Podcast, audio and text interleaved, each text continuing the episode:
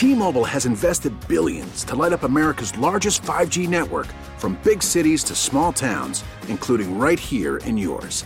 And great coverage is just the beginning. Right now, families and small businesses can save up to 20% versus AT&T and Verizon when they switch. Visit your local T-Mobile store today.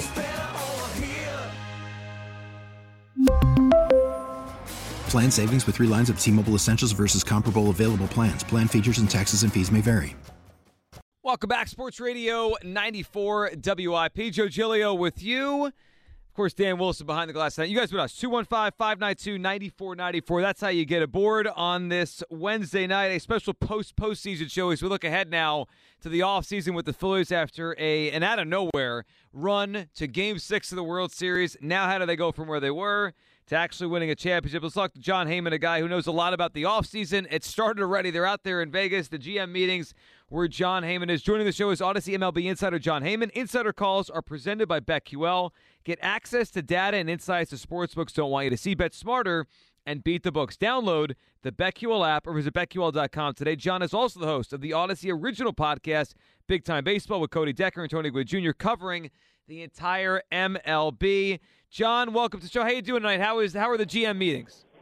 I'm good. I'm good. I took a little break. I'm out uh, with a friend at the In-N-Out Burger in Las Vegas, and I'm going to head back to the hotel in about 20 minutes. All right, that sounds good. Are you uh, what is animal style? Is that the way they they serve those out there? You know, my friend went animal style. I just got the regular double double. All right, Quite good. Yeah, it sounds delicious. So Jon Heyman with a double double, and, and with us now, John. Obviously, the Phillies had a great run uh, to get to the World Series as the last team in in the NL, and now the uh, objective is to get back and to do it again. John, what, what's your thought on the Phillies? A lot of money coming off the books. Do you expect them to be active in the shortstop market?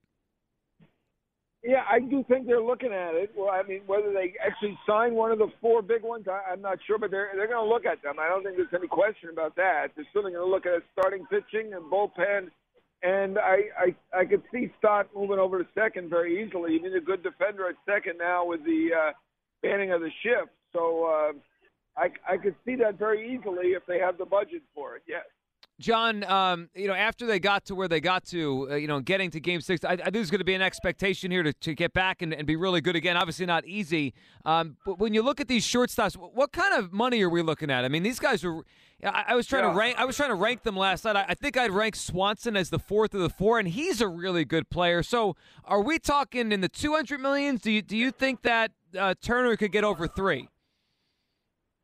Yeah, I mean, I think Turner and uh, Correa are going to both get close to three. Whether they get three, I'm not sure. Uh, it does seem like there are a lot of people who favor Turner, uh, but you know what? Correa, better defender, a little bit younger, doesn't have the uh, qualify, won't have the qualifying offer attached to him. Uh, better postseason pedigree. So there are a lot of reasons to favor him.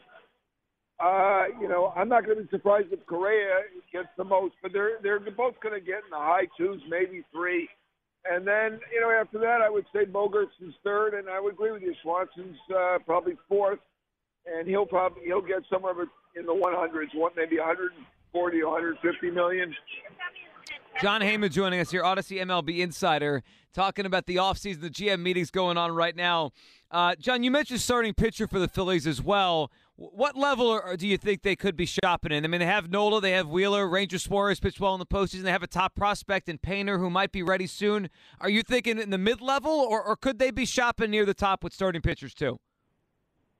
I mean, you know, they've done great with free agency. They're, they're one of the few teams that's really, I mean, they've hit three home runs in the free agency with Schwarber, Har- Harper, and Wheeler. So, I mean, you know, they've done well with it. So maybe they will continue to. But I, you know, they wouldn't be the first team I'd think of because they have a one, they have a two, and they have a three, and they're all outstanding. You know, they're going to have to, re- uh, you know, obviously Syndergaard and Gibson and Eflin are free agents. So you're going to have to replace uh, that back end, if you want to call it that, and maybe a little bit of the bullpen.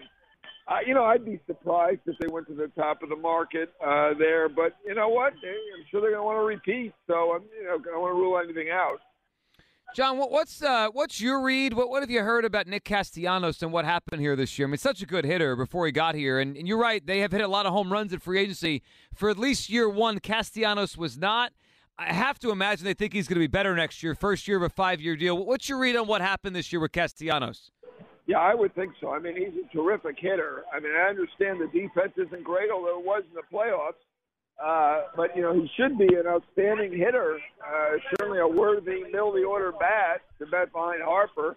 Uh, so I, you know, I, there's a, a lot of times a first year adjustment. You know, Philly uh, is an adjustment like almost any town would be, and uh, I do expect him to hit better uh, next year. John, what is the uh, the word on Jacob Degrom? It's such a unique case. Not being, we know how great he is, but he also has had so many injuries, missed so many starts. Uh, it's hard to forecast what his market in terms of years will be. I mean, he'll get a lot of money. He'll probably break Scherzer's record, I would think, for most money per year. W- what is your read on the uh, the market for Jacob Degrom, and, and do you think he does stay with the Mets? Yeah, I, mean, I think it's a limited number of teams that are going to want to spend forty million dollars on a on a maybe. Uh, you know, uh, he threw about 150 something innings over the last two years, so he threw one year and two. He was available about half the time. Uh, you know, the Mets is certainly a team that's interested, and I, I'm not going to be shocked if he goes back there. I was thinking Texas, but you know what? Texas is a couple years away, and he is 34 years old.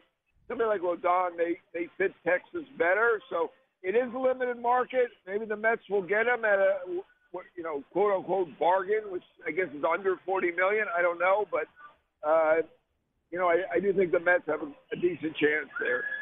John Aaron Judge, the uh, the biggest name out there after a historic season.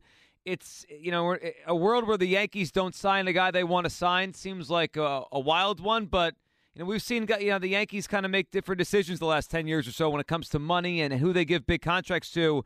What's your thought on Judge and how high could the bidding get? He's not young. I mean that's the one thing about Judge. He's he's over thirty. How many years? How high could this Judge thing go? Well, I have an expert doing the picking, and I think he picked uh, nine years, 330 million, something like that. So I, I think the thinking is he's going to beat the 36 million that uh, Trout gets. Probably close to 40. Uh, you know, maybe he goes over. I don't know. So I wouldn't be shocked if he's in that 320 to 350 range. I've seen predictions higher than that, but he is 30 years old. Uh, I mean, had an all-time great season. Uh, you know, very good timing by him again, it's not going to be a huge market, but he is more dependable than than Degrom. So it might be a little bit bigger. San Francisco, maybe the Dodgers. You know, we'll see about the Cubs what they do, but uh, and I think he's going to want to win. So you know, I, I think that will limit the market also because some of these teams that have to spend, like Texas and the Cubs, they may be a year or two away.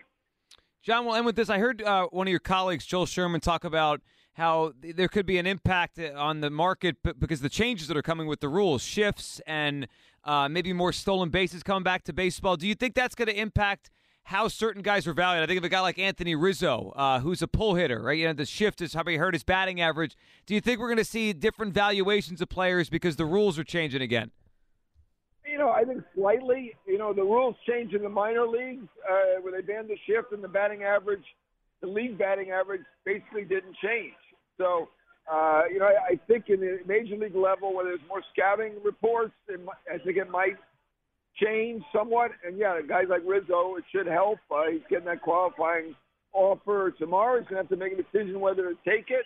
Uh, you know, he might turn into a multi-year deal. Uh, we shall see. But very good player. I mean, even with a low batting average, a lot of home runs uh, good leader in the clubhouse, terrific defender. Uh, he was one of their best players, and he plays in the clutch too. Very good. Great stuff, John. Enjoy the in and out, and we'll catch up again soon. Thank you.